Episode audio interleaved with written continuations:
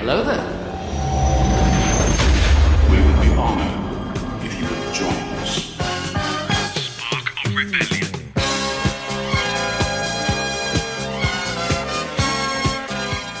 Hello there, and welcome to Spark of Rebellion, the weekly Star Wars podcast brought to you from a mixture of the North Midlands, the Mid Midlands, and uh, a little bit of what some might perceive to be a Southern accent. Um, also known as the Star Wars show brought to you from East Wales.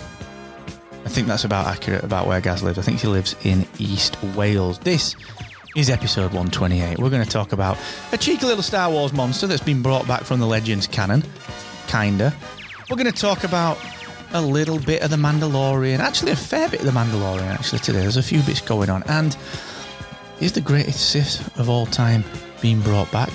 Are they even the greatest Sith of all time? The debate rages on. The debate rages on. But of course, before we do any of that, I need to uh, introduce myself. I'm the, I suppose, the tall one out of the pair, and uh, the just about similarly sized one is back from his vacation. It is, of course, Mr. Gary Elliott. Welcome back. All right. Oh, I did. Yeah, that was a nice chilled intro for you. Yeah. Well, I mix it up a little bit. I don't want people to think, look at him, one trick pony, do I? True. That is very true. And also, we were we recorded together last week, dude. We're we're both back from from vacations. No, we didn't. and You were off. You were off last week. No, no. You sure? Yeah, Did yeah. that solo one last week, didn't I? No, no, no. Week before that, dude. Look You at that. were- We're so busy. Doesn't even No, you know. were off. Friday 15th, you were off. No. You were. No, I ran. I, I I hosted last week, dude. Episode one two seven. We spoke about the Mandalorian coming up. Is that Yeah. true? Yeah, and uh, you know we Did fin- we? finished up with the Twitch streamer breaking his Lego and I don't know about this. I'm going to have to check this now because this has got me in a bit of a mix up here. unless I've No, we uh, didn't. unless I've completely um No, do you know what's gone on? I'll tell you what we've done here. This is not episode 128. I did 128 last week. We did 127 and then on Trello because we didn't do one last week. the last Trello list was 127. So we, sk- right. Welcome to episode 129 of Spark of Rebellion. Our oh, pro post- podcasters would edit that and start again, wouldn't they? But, you know, we're not doing that. we're not doing that. For shame, hey. I can't believe that. I think that's my fault, dude. Nah, in fact, yeah, that is. That's definitely my fault. I think I threw the spanner in there with the old episode numbers. So, welcome to 129. Mark did a solo show last week, didn't you know? Thanks for letting everyone know. Appreciate that. Good. It was good. I loved your breakdown of the um of the current movies up to now and what you think should happen with stuff. Yeah, very good. It was like a nice little mix of some history, some education, and and your thoughts on stuff. Yeah, it's good. What was your what's your, what's your take on it? Just kind of briefly, you know, where, where do you sit with what they should do next on the old uh, big silver screen? Well, I think we've spoken about that a few times in relation to who should run it first, and I think we're both in agreement that they should just bring the bring the Filoni in full time to do the movie stuff and and all that. Because you made a very good point on that episode last week where love them or hate them, the prequels were just every bit Star Wars as the the OT. You know, they felt very very Star Warsy, whereas the the sequel trilogy just kind of misses the mark a little bit on that. And I think you were I think you were making the point that you could have removed the Star Warsiness from the sequels, and they still could have worked as like a generic sort of good sci-fi films, and it just doesn't feel very uniquely Star Wars. So I'm in agreement with that, and I think moving forward, we just need to bring some of the the the homegrown talent from within inside Lucasfilm, so the Filonis and the you know the Dave Changs and you know those people that have worked on it for for many moons, and get them rocking, dude. Just do away with all of these things that you've got in the pipeline, these rumored trilogies and films and stuff. I think the only one that's probably going to be a decent shout is the uh, the Watiti Watiti Wakata Watiti Takiti Takata. Yeah, that's probably going to be the only one that's going to hold hold its weight. Yeah. That's, I mean, I don't know much about that that Watiti one, but that's sort of like you know you could you could give him the Cantina band and he'd make a good movie out of it. you know, Defo, yeah. It's got that kind of vibe going on. I watched something the other day with him. I can't remember what it was. Oh, the Suicide Squad. That's for another day. Um, he was in that Yeah. part, bit part. I was like, like the, uh, two sentences on that was absolutely terrible, but I was laughing my head off. Uh, it, well, it was better than the first Suicide Squad, I think. Yes, it was. A little bit better than that one, but still not quite. Mm, trying a little bit too hard, I think. Yeah, definitely James Gunn, wasn't it? Yeah, yeah, definitely. Therefore, James Gunn. All right, look, we're going to get some news in just a second. Before we do that, if you want to get involved on the old Twitter, then of course you can at sparkrebellion.com slash Twitter. Give us a shout. Let's know, you know, let us know what you've been up to. Let us know what you think about some of these news stories and what you think that Lucasfilm should do indeed with the Star Wars franchise on the big screen moving forward. And if you want to get involved on Patreon, if you want to support the show, if you want to help us to devise a new system to keep up with our episode numbers, then we could do with a little bit of buns to help out. So chuck a quid at us every single month. You'll get some stickers. You're going to get some shout outs. You're going to just, you get the wholesome feeling of chucking a quid at us and knowing that you're helping one of your favorite Star Wars podcast, the favorite Star Wars podcast. all right. So go and check that out over on Patreon. Become part of the crew at sparkrebellion.com slash Patreon. Now, guys, as as always, what have you done Star Warsy over the last week? You did have last week off, despite, you know, contrary to popular belief. You did have last week off, I think. What did you do, dude? Anything Star Wars? Anything been going down? I noticed on Twitter you'd been watching something. Did I have last week off? Can't remember. Maybe. Yeah, I did a solo show, mate. Yeah. Yeah, that's right. Yeah, I did have last week off. Yeah. yeah. Hang on. Carried on with the old book, The Phantom Menace, which I'm really enjoying, by the way, which is really, really cool. So which it prompted me to watch the Phantom Menace hmm. movie last night. Phantom Menace movie. I've got to say, dude, I really, really enjoyed watching it last night for the first time ever. I just didn't have that inclination to just start scrolling through Twitter or Instagram or That's interesting. Why was that then? I've, I've, I don't know. It might be the influence from the book. I'm not sure. It could just be uh, the, the length of time that's passed since I've last watched it. I'm not sure. I don't know. There's always been that that part of me when I've got about a third into it, and I thought this just is not very good. um, not terrible, as in you know. Uh, uh, I wouldn't recommend it to anybody who wants to get into Star Wars, not to that degree. But I've always just thought, it's just not, I don't know, it's not very good. Last night, I don't know, man, I just got to the end and I was like, that was fucking good.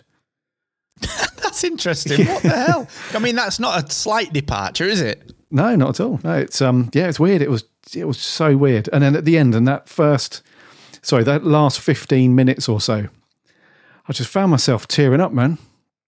I think it must be time in a month or something. I'm not sure, but it got to that last ten minutes, and I was like, because it had that that really cool music over the top, and then it just cuts from scene to scene where Qui Gon's uh, funeral, and then it focuses in on Palp's face, and he's mm. emotionless, you know, and then it cuts to the op- uh, their, their closing ceremony on Naboo and stuff, and yeah, and then that comes in, and the credits and the the theme kicks in. I just sat there thinking that was really fucking good for the first time ever, episode one. Yeah, so I, I love it when stuff like ha- that happens, though, where at one point you felt like something wasn't great, and then you revisit, and it's it's awesome. So that's been me, dude. Very prequely, uh, Phantom Menace stuff. So yeah, I'll, I'll give you some thoughts on the book when I finish that as well shortly. But yeah, man, love it. Just loving loving the Star Wars prequel life. It seems at the minute. Loving it, man. Yeah, yeah. Keen to know what you think about that one. It's fascinating, isn't it, when you watch stuff like that, especially when you've read that book. Don't know if you're anything like me, but I'll sort of, for me, it gives a lot of the scenes um, extra depth. So you're like, okay, okay, this this happened sort of just before that, or this happened just around that, or here here's what this other person was thinking, or here's the depth of this this person delivering this line. There's more context to it because you, you sort of had the narrative and the context of what they were actually thinking as well from the book. Like the, it just adds a layer of depth, but not in that not in that shite way that Rise of Skywalker does, where it's scrambling to fill the gaps. It's just like, okay, the film, you know, it was enough story, and we'll just go a bit deeper with this one. Whereas, like, I think a lot of the time, certainly recently, it's like, oh crap, we better figure out what Exegol is, you know. Mm. So it's yeah, no, I'm fascinated by that, dude. Yeah, fair play, fair play. I like that. Yeah, uh, and our our buddy Keith uh, he mentioned that when he read Master and Apprentice and then went straight in and watched the film, it sort of opened his eyes to uh, to that film and a, a bit of a, yeah. So I, I got that feeling as well from it. So just all the supporting material. I think that's the key part of it as well. Is that the novelization, some of the other bits that supports the film. Whereas Yeah. with the sequel trilogy, the books and stuff came out try to retcon or, like you said, fill the gaps. I think that's the main difference. Yeah. Yeah, that's a good distinction, dude. That is actually really good. I never thought about it like that. You're right. That's that's the absolute clear difference, isn't it? Yeah, fair play, man. Fair play. Well, look, let's get some news. Let's get to some news. Sasha Banks. Sasha Banks. You remember her? She was uh, she played uh, Bo Katan's. Uh, I don't want to say sidekick, right hand lady, right hand person uh, in the Mandalorian season two. Like badass Mandalorian, absolutely no doubt. Death Watch sort of style. Um, is it Death Watch? Um, but you know, sadly, she played uh, a character called uh, Koska Reeves. Uh, it's good to know that the Reeves family are in different galaxies as well. so good. My neighbours will be chuffed. Mr. and Mrs. Reeves, no relation. Um, she's not returning. Apparently, she said, you know, she, this is according to Jedi News, which is always a, a, a great website. Uh, she just said, look, I had a great time. Really enjoyed it. Um, you know, she she's got her WWE commitments, and just she's just not coming back. All right, she's just there's just she's just not coming back. All right, she's going to keep acting, but apparently there's no room for for Koska Reeves in in the next season. Now we did see that Carl Weathers, what favour, he'd said that um, the Mandalorian three was just in production this week. So we'd, we'd seen that. I think that might be a story that we're covering next week or maybe this week. I don't know. Anyway, we're not covering it anymore. Carl, Carl Weathers, uh, Apollo said that the Mandalorian season three, he's he's turned up this week for work. All right, he's turned up. You know, he's gone With back to the gym. Yep. Yeah, got his lunchbox. He's what he's done is he's took the Mandalorian back to the hard streets where he trained when he was younger. So what we're going to see is a lot of beach running and a lot of "What's the matter with you?" A lot of that, you know. Some crop tops. Yep. Look, oh, dude, I'm glad you noticed the crop tops. Hmm. That's weird, isn't it? It was a staple. It It was. was a staple back in the 80s and early 90s of gym heads. They look I have to get ridiculous now, but yeah. Well, some tastes. Good. Different. Anyway, so she's not coming back, I'm afraid. Sasha Banks is not coming back. Uh, Bo Katan is clearly coming back. The whole Dark Saber thing is. Uh, is probably going to be a major plot point, but uh, yeah, I mean, there's not much to say about this. She's just not back. You know, it's a sprawling cast anyway. I would have thought as it gets bigger and bigger, and the Book of Boba Fett starts to tie in with it, and we start to see the expansion of the Disney Plus Star Wars universe a little bit more. You know, it, it's a little bit like the MCU. We talked about that in, in the work Slack earlier. It gets like it can get a little bit busy, can't it? You know, we've not seen Abomination for 12, 13 years, and then suddenly there it is, uh, it turns up in Shang Chi. So you've got. Um, you do have all these kind of weird things that with, the transient characters um, going on. So I don't know if there's much to say about this, man. But I don't know. Any thoughts on it? Any opinions? No, I don't think so, dude. I think uh, it, it's kind of semi important to, to note this bit of news because in season two, um, yeah, was it the Death Watch stuff? I'm pretty sure it was. Um, yeah, uh, they were kind of knocking around together, weren't they? So there was um, there was uh, Bo Katan, there was Reeves, and there was another character. Uh, they were knocking around as a threesome throughout the entire screen time. So I think when you chop one of the characters away or whatever, does that mean that the storyline shifted towards just focusing on Bo Katan and the whole Dark Saber thing, and they've sort of left that whole other storyline behind it a little bit, or does it, you know, does it do they just replace her with somebody else? I don't know, but but I don't think it's a bad thing either, good or a bad thing that she's not coming back. The character was okay, but it was didn't really do a great deal. Let's be honest. Yeah, it was like um, a bit of buzz casting for a, a supporting character, which is definitely not a bad thing. I mean, holy crap, we got um, Michael Biehn. He was he was buzz casting for a supporting character, you know. So the I I, I kind of like it when they do this sort of thing where they get someone that you know because they don't have to get someone you know for these kind of characters. I always I just like it when they do that. So yeah, it's a bit of neutral news, but you know, maybe see you back in the future, Sasha Banks. Good luck with uh, you know, good luck with everything else. Uh, keep keep up with the doodling. Good dude. You know, always good. Got to be good though. That's the thing, isn't it? No, good luck. See you in season four, maybe. I don't know, but you know, thanks for for everything. Um, guys, ask you a question. Of course. What are you doing on November twelfth? Hmm. Uh, I might be working. I might not be. It depends. Oh, yeah. It depends. well, good. So, I think you'll probably not be working when you hear this news. Disney Plus Day. That's right, a streaming service day. So, Empire Online is reporting that, you know, DC ruled the roost this week, you know, last week, as you're listening to this. They had the old DC fandom, didn't they? Remember that? Yeah, I think I was off. Yeah, checked it out. It was off. Yep. Um, saw the Batman trailer, sweet. Saw the Flash trailer, actually weirdly sweet. saw a few of the bits and bobs. Um, Disney probably thought to themselves, don't want them having all the limelight. Need to do something else. Clearly, this Empire's just gone. You know, Empire sort of implied that it's like, oh no, can't let them all the, all. I can't let them have all the limelight. Clearly not. It's been planned for ages, right? So you're going to get things like Jungle Cruise. You're going to get Shang Chi, and that's all going to be free to stream on Disney Plus. Uh, but also, from a Star Wars perspective, on November 12th on Disney Plus Day, we are going to get under the helmet the legacy of Boba Fett. Now they've done this with Marvel since you know day dot in Disney Plus. You know, they've done all the Marvel Legends. They've done like they're bringing the MCU to the screen. They've done things like, you know, the Legend stuff. It was like, here's the story of Peggy Carter up until What If. Here's the story of Hawkeye. Here's the story of Loki and Captain, uh, uh, sorry, and uh, Steve Rogers, Anthony Mackie's character, the Falcon, and, you know, Winter Soldier, all those people. Feels like a similar sort of thing, man. You know, under the helmet, legacy of Boba Fett. Clearly, a marketing campaign um, for for for the book of Boba Fett. Get people that you know they're not geeks like us.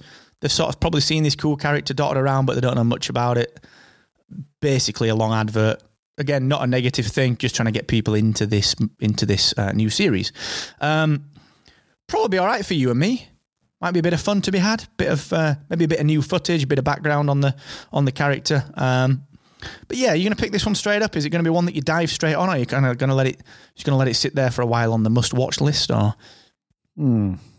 Uh, no, I think I'll watch it on the day. Sounds pretty sweet. Does sound pretty sweet. And uh, Empire's not wrong though, where where they say that uh, fandom ruled the internet and stuff when that was on. that was a huge event. I think that was streamed for like freaking five hours. I think worth of stuff. It's ridiculous. man. so I, I'm not sure if the Disney Plus is going to last. Uh, the the event sorry is going to last as long as that. But the uh, the the specials that they've got landing. To be honest with you, this and Shang Chi are probably the only ones that are. I'm not sure about Jungle Cruise. That piqued my interest for about three seconds, same, and then I thought mm, that'll be like a Sunday afternoon, nothing else on. mate. Don't get me started on Dwayne Rock Johnson. Like, I love him for what he's done, but there's nothing putting me off about Black Adam more than The Rock being Black Adam. Mm. Like, he's like you know the highest grossing, highest paid person because he will turn up to the opening of a crisp packet. He will f- do mm-hmm. movies about right. Look, I've got a new debit card. Right, he will do a movie about my new debit card. Do you know what I mean? He would do, yeah. He would do. And I, I respect him and I like him. And he's obviously a clearly nice guy and very talented, hardworking. But just rein it in a bit with what you're going to do. Like, you know what I mean? You would have thought as well at this point in his career he could be a bit more choosy. Yeah, he doesn't have to do the shite. Exactly. Yeah, he doesn't have to. I think for for the majority of working actors, there is a, a mix of that stuff. I think where you're fortunate enough now and then to do something very cool, but then as a working actor who needs to get paid, you still need to do a little bit of the uh, not so good stuff now and then. Even though you know it's not going to be an Oscar winner, you still do it because it's a bit of money. You know, something else on the old IMDb page, whatever. But you'd have thought that he would have just been like, "No, he's got F off money now. Like, we want you to do this, F off. He's got that kind of money. And that, you know, he's got a kid now as well. You thought he'd be a family man doing that, but no. Anyway, not judging, not judging. So might watch that on a Sunday afternoon in a year's time. So this and Shang-Chi, dude, are the only with the only things really that I'm going to watch on the day, I think. But it does say that it's going to include behind the scenes stuff and stuff from Empire Strikes Back, as you said. It just doesn't say how long it's going to run for. So I'm hoping it's going to be a half hour at least, with some meaty stuff in there. I'm hoping it's not just a here's a nine minutes look at Boba Fett and we're going to tell you everything that you already know. That would be a bit sucky. Yeah. Yeah, I, I, hope it's not that as well, dude, because it's you know. I hope it is a good documentary or something like you said. It's, it's actually a proper thing, Yeah, yeah. not like you said. But we'll see. November twelfth. Stick it in your diary. Stick it in the old uh, Filofax. Let's see the situation. I'm sure we'll review anything else. We might get a few surprises as well. Disney Plus Day. It's, it's um, you know, just like DC fandom. You, you get a lot of these events down, don't you? These, these kind of siloed little. Um, these siloed little kind of services, not that Disney Plus is little, but where they've got, uh, you know, they want to keep that ecosystem pretty tight, so they do their own events and so on. So, like, you know, HBO Max, I'm sure will be doing them, and it's interesting the world that we live in. You know, think back 20 years ago, the geeks did not rule the earth. Now we do. You know, we've got the. It's just a, a. It's an embarrassment of riches when it comes to the quality and the stuff. You know, so we'll see. You know, look at us being all whiny about it, but I'm sure it'll be great. Um, things that aren't great. Um, the choice of the featured image from Inverse on this next story. Um, so Inverse.com, who are always up there in the Star Wars news in the Google AMP listings, right? But sometimes are a bit speculative. All right. I'm not saying that's a bad thing, but they're a little bit speculative. All right. So with this one, actually, I'm not entirely sure that they're far off. But what they've said is, you know, that book that we talked about a bit ago, that Secrets of the Sith. Got to tell you, that Secrets of the Jedi one was shite. Oh, is this the coffee table style? Just quick flick. through? Yeah, it was crap. It was like written from the perspective of Luke Skywalker, and it just, it really wasn't very good. Oh, Yeah, I'll get it because this one might be. Anyway, so this Secrets of this of the Sith, written from the perspective of none other than the person that couldn't possibly write because all his fingers were knackered, Palpatine, just before the rise of Skywalker. Do you know what I mean? He couldn't write. They even zoomed in on his fingers, mate, on the film. shadow writer. Sure. Yeah, he's dictated it. Yeah. Took a few liberties. You can hear the little click of the dictaphone as he's coughing and just hold on, just pause there a minute. Hold on. Voice back on. you Your rebel fleet. And Blah, then blah, I said, blah. unlimited power. But can you do that with lots of ease? Because I held it for a long time. unlimited power. Uh, and then we got ice cream. Anakin really loves cookie dough. Uh-huh. Yeah. That'll not be in there, will it? Nah. Bit of a prude. Edit. Bit of a prude move. Prude. So anyway, in uh, in the uh, Palpatine autobiography known as Secrets of the Sith, um, a, a curious-looking spectre, um, as noted by Jacob's Quest on the Twitter at Jacob's Quest. Um, he spotted that perhaps, and this is where Inverse have picked it up, and they've used a, a zoomed-in picture. They've used a zoomed-in picture of Luke Skywalker for the featured image. Like there are better pictures that exist of Luke Skywalker. All right, even if you're gonna go the greatest Sith ever returns and then put a picture of Luke to get your clicks, choose a better picture. Rant over. You know what I'm saying? Why guys? is that picture of Luke as the featured image, by the way? Because then people see it in the Google and they're like, Luke Skywalker's a Sith. Better click that one. That's In how it. it works, isn't it? Clickbait. Yeah. Good though. In a way, we're here talking about it, so it worked. Anyway, we will get to this. At Jacob's Quest has spotted that um, on one of the illustrations, right, it's it's showing the generations of Sith. So at the bottom, you've got Ben Solo, you've got um, Rey, you've got Vader, you've got Big P at the back. Um, he's probably had a photo shoot for this. And then just behind it, you've got a hooded figure with the two red eyes. And Jacob's Quest speculates that this could be none other than the red eyed badass mofo, the Morpheus of the Sith. That's right, Darth Plagueis. Um, not a million miles away from from from what I think could happen, dude. Um, you know, I think I've just started reading some of the legend stuff, the heir to the empire stuff, which I'm fascinated by with the throne stuff, which we'll get to probably another day. But um, like Plagueis is one of the most obvious things to now bring back for me in this new canon because like the Plagueis book is that close to canon anyway. You know, there's only a couple of contradictory terms in there, and I mean, they are really like throwaway things.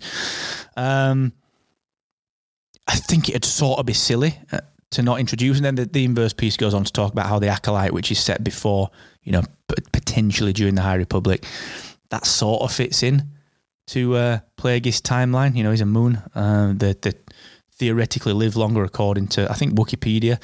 Um, so I don't know, man. It's. I mean, it seems obvious, doesn't it? I this is not one of those ones where you're like, "Oh, fuck off, Doomcock." You know what I mean? This is a, this is a clear that could work. You know?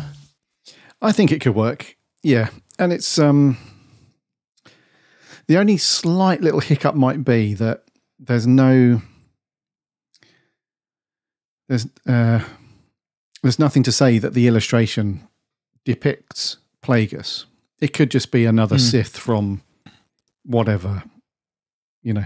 Because let's face it, if you're going to paint a, a baddie in Star Wars, you just automatically give them the red eyes and a red lightsaber and Yeah, fair. a hood, you know. So it could be any one of the the various things. However,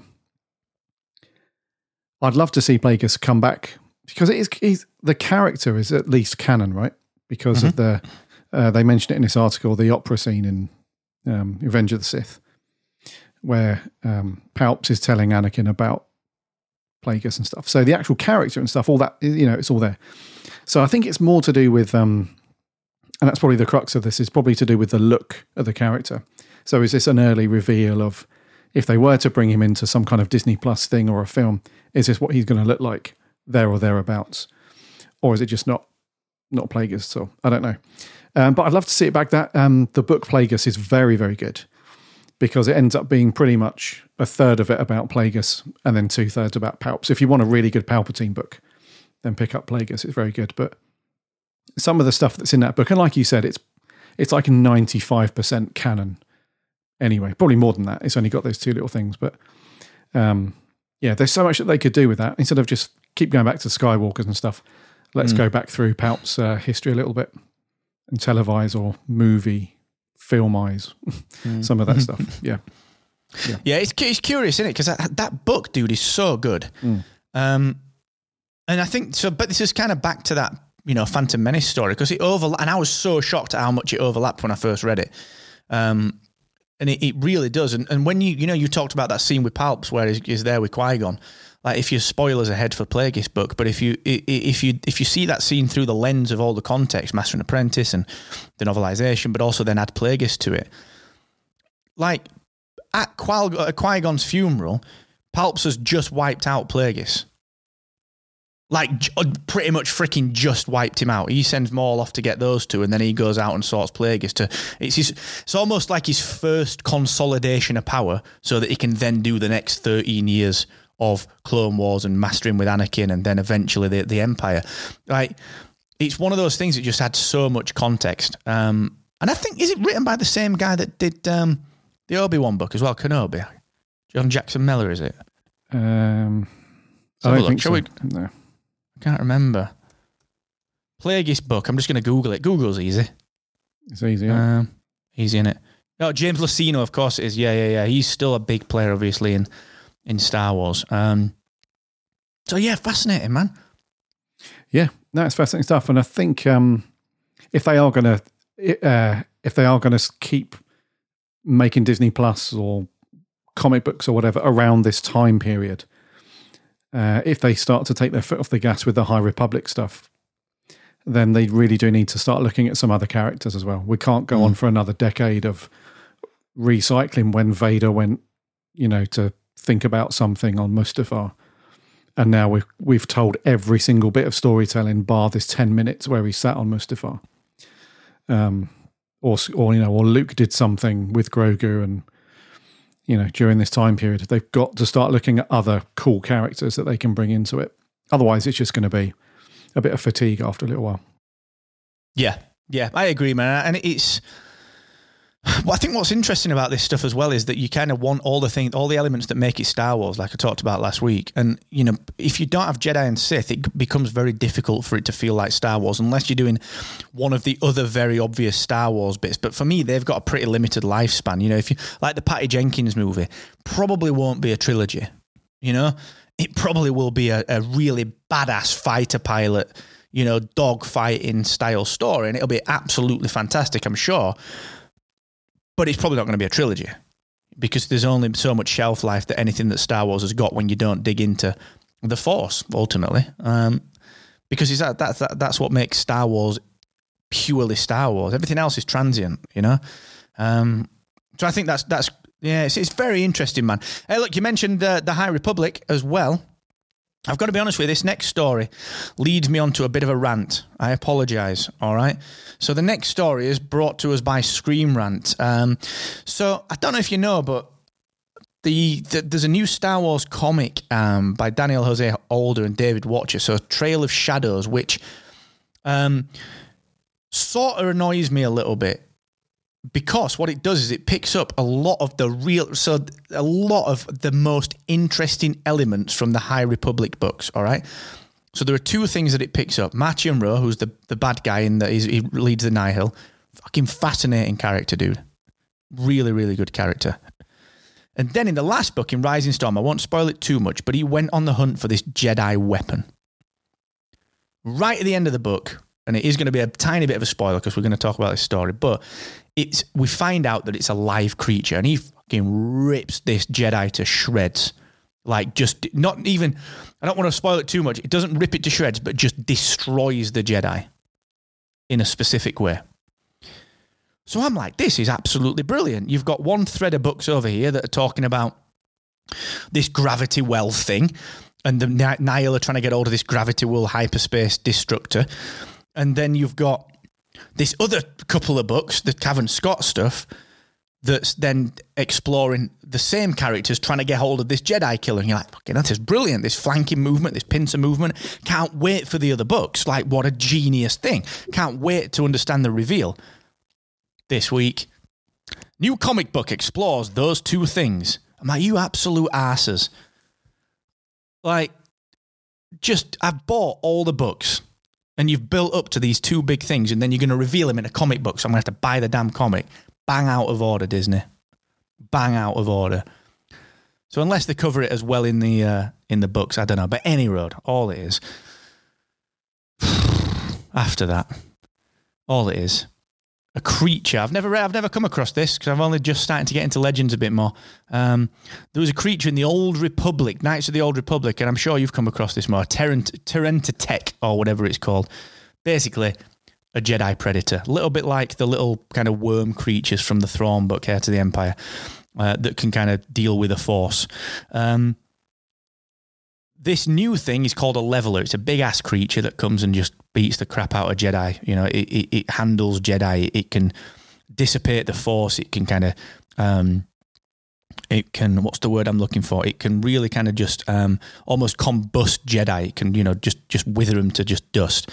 Um, so Screen Rant is speculating that this is the the new canon version of that old Republic Predator.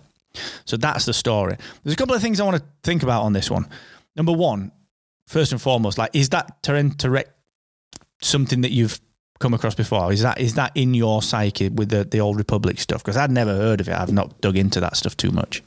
Um, yeah, I vaguely remember this. I think back in the day, I think they uh, it wasn't. Um, I don't think it was noted too much that there was a, a whole race of them. It was just one one creature, I think, and it was called the Great Leveler, if I remember. Um, yeah, it's just very vague uh, on that stuff. Um, but yeah, I, I'm, aware of it, and I think what it did was it uh, it was able to interrupt the Jedi's connection with the Force. So they were powerless. Basically, they were just mere mortals. Like you know, it just absorbed all of the Force energy around them and just cut them off. So then they couldn't. You know, obviously they they were pretty useless after that. The only thing they had was their lightsaber skills, but they couldn't do anything forcey with it, like the kyber crystal just sort of fizzled out a bit, and they couldn't, they just couldn't get themselves together. So that, yeah, so I'm, I'm aware of that stuff, but yeah, long time ago, dude, that was written, all that stuff. Yeah, it sounds very similar. I, am fascinated by it, and I'm, fascinated by that character, Marchion Ro. I think it's great, and I'm I am desperate for him to put this in the books as well, so I don't have to go and read the comics because I'd, I'd really, I know this is a multi multimedia thing, and we talked about the High Republic being multimedia when it was first ever brought to to the fore years ago, a couple of years ago now, with Charles Soule and everyone. Isn't it just in it and a bit sort of takes the mick a little bit, you know? I'm just hoping that they handle it in in the books as well because it's. Don't know what I mean. Like if you've got kids that are going through this, and you can they can only get one stream of content because that's that's all, that's all they can afford with the pocket money, or the the parents can afford. Like so, it's just I always find it a little bit shitty, you know, when when things do this.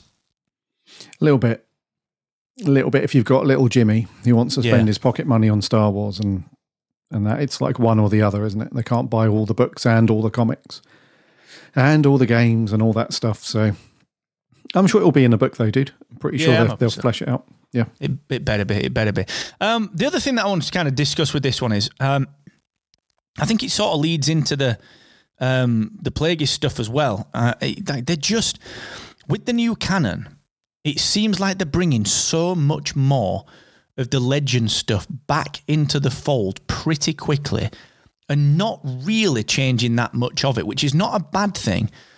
But it's like they're just they're just just just getting rid of those problematic bits that would just knock the continuity out a little bit like with Thrawn. They're just knocking a couple of the, the couple of the bits out of the way. But things like the Mount Tantiss and the, the the Wayland planet and you know Thrawn's love of art and all that sort they're all the same. They're all the same.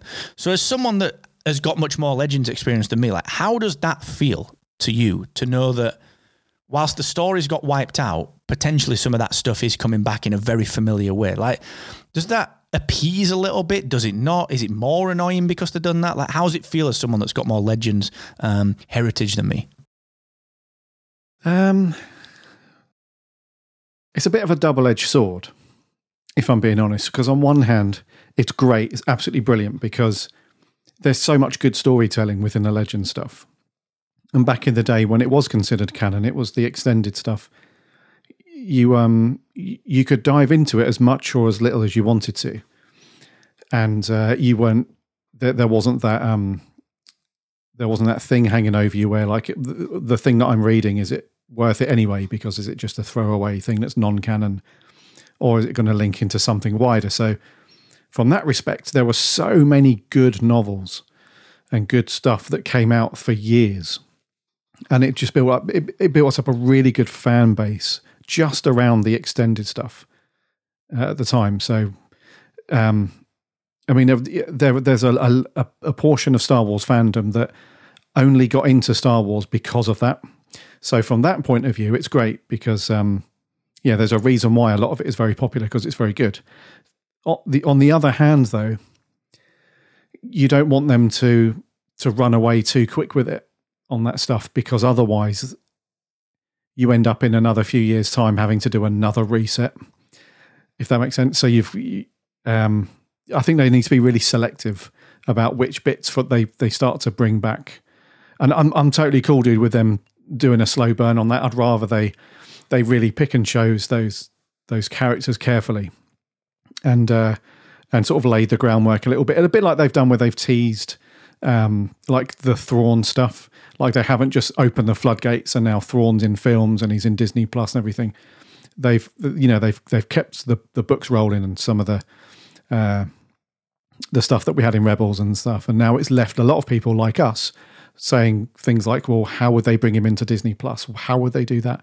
And it creates a talking point instead of just saying, "Right, people like that, let's just put him in everything." So if they applied that same logic to some of the other Legends characters and some of the Legends storylines, that could be awesome because that then fills a 10, 20 year gap of storytelling. If you can sort of cherry pick the cool little bits out of that, as long as it fits into the the overall canon, then that that's awesome. Because uh, another thing is that you can only, like we were saying earlier, you can you can only recycle and dive into the Skywalker stuff so much before you get a bit of fatigue there.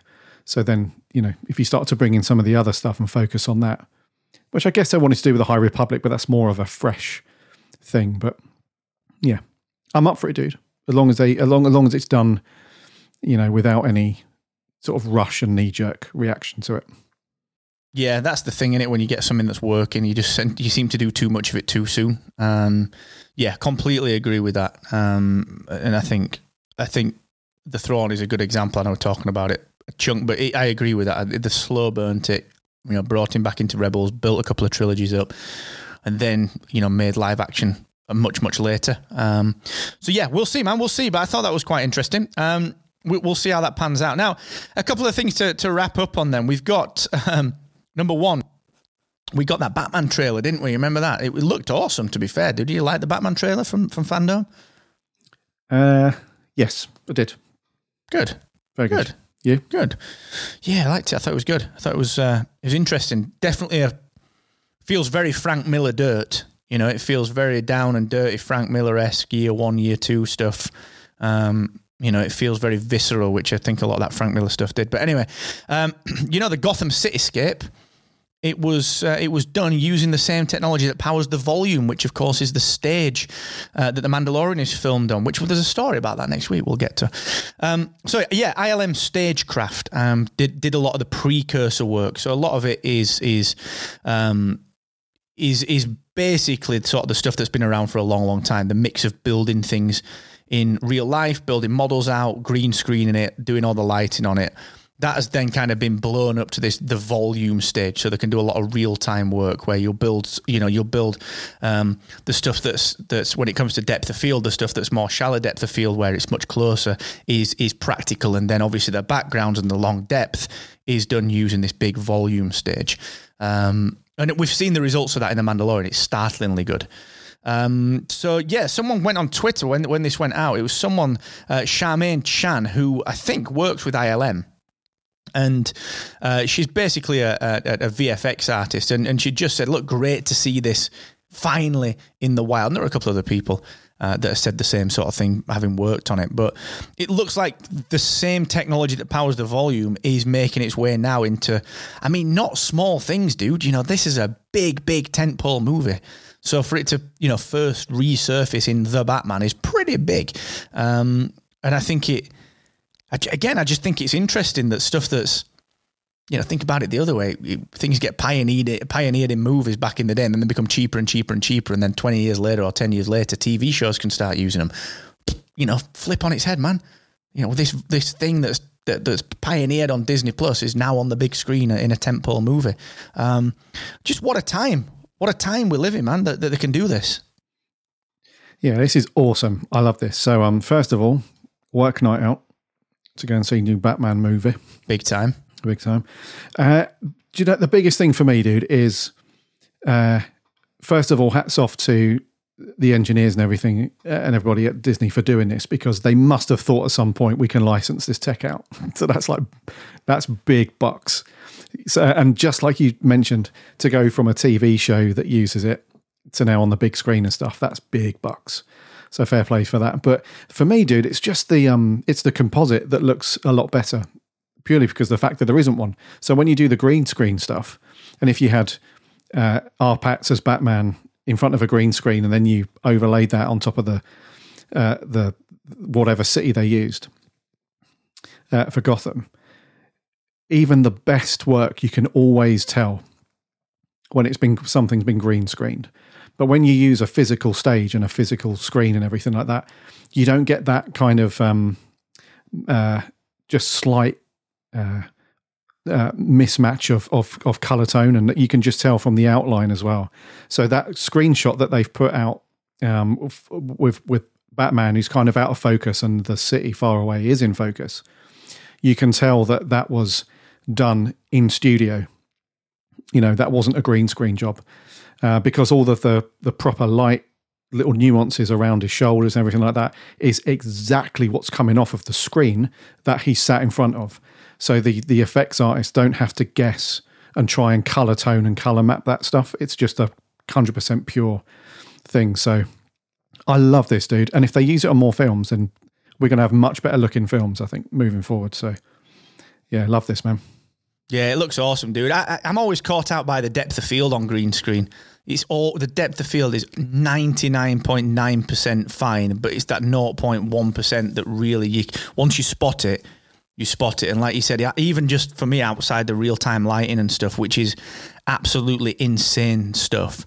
it is always just that bit of depth of field that's just subtly off, and your eyes know that it's not real, you know, um, and you sort of just get around it. So when you see stuff like this, it, it does just it blows my mind because I'm just you can you can look at it, you can think, hang about, is he is he on the top of a building actually there? Did they go and actually location this? And you think, well, of course they fucking didn't.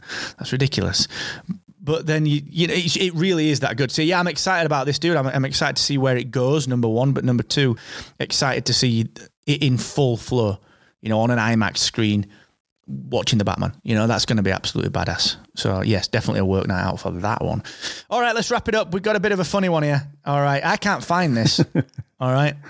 So again, another screen rant um, story, which is um, I, I honestly can't find this tweet that they're referencing, but apparently, and uh, apparently, the, the Disney Plus Latin America actual official Disney Plus account in Latin America uh, went on Twitter and had a little joke using the recent viral red flag meme. Um, basically, it's red flag is, you know, we all know what a red flag is like. If I see this thing, it's a red flag. I should probably be worried. All right. So people have been putting this in their tweets and in their Instagram posts and Facebook posts. And anytime they see a flag, you know, they'll mention some behavior, you know, and they'll put a red flag as if like that's a bit fucking shady. We should watch that.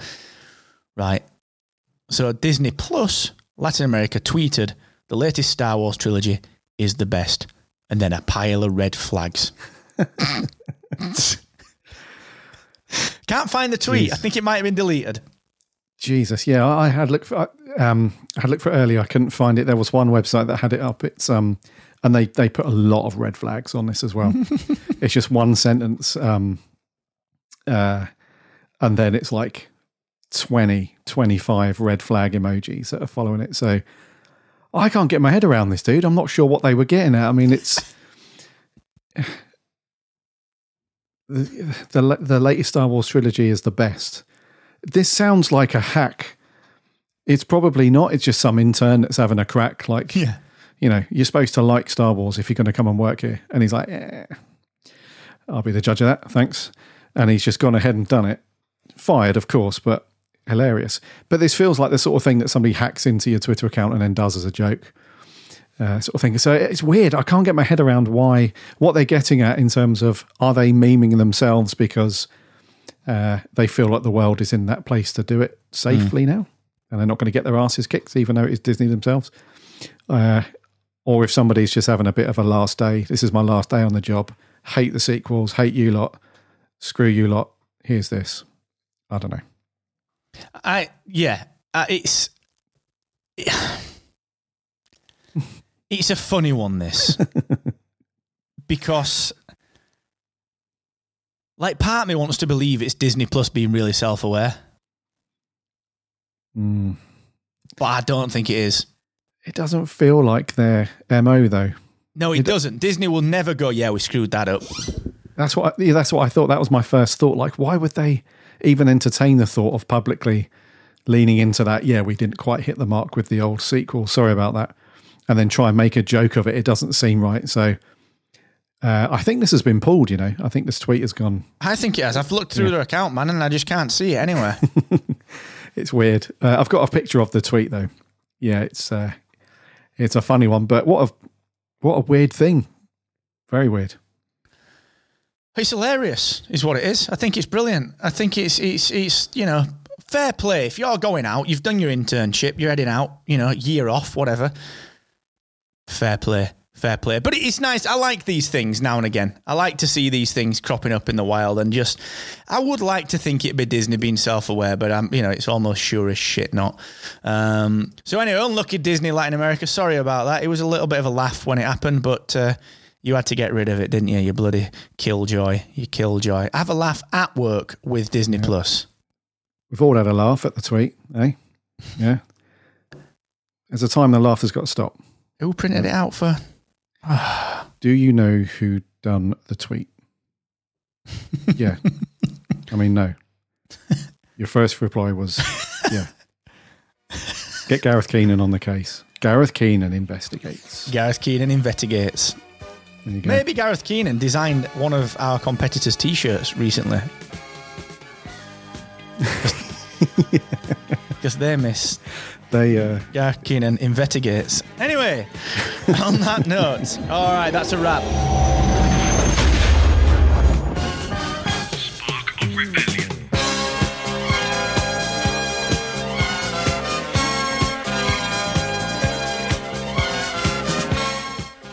Listen, it's been good to be back talking Star Wars. Even though Gas thought he was here last week, he, in actual fact, was not here last week. So we are here wrapping up episode 129 of Spark Rebellion. We'll see you next week. It's always going to be a, uh, a good time. I think, I think we're both around again next week. Look at that. I think we're we're both in the mix again next week. So who knows? We might end up on a bit of a roll. So yeah, glad to have you back, my man. Good to chat and shoot the breeze as always. Thanks for coming along and uh, see you next week.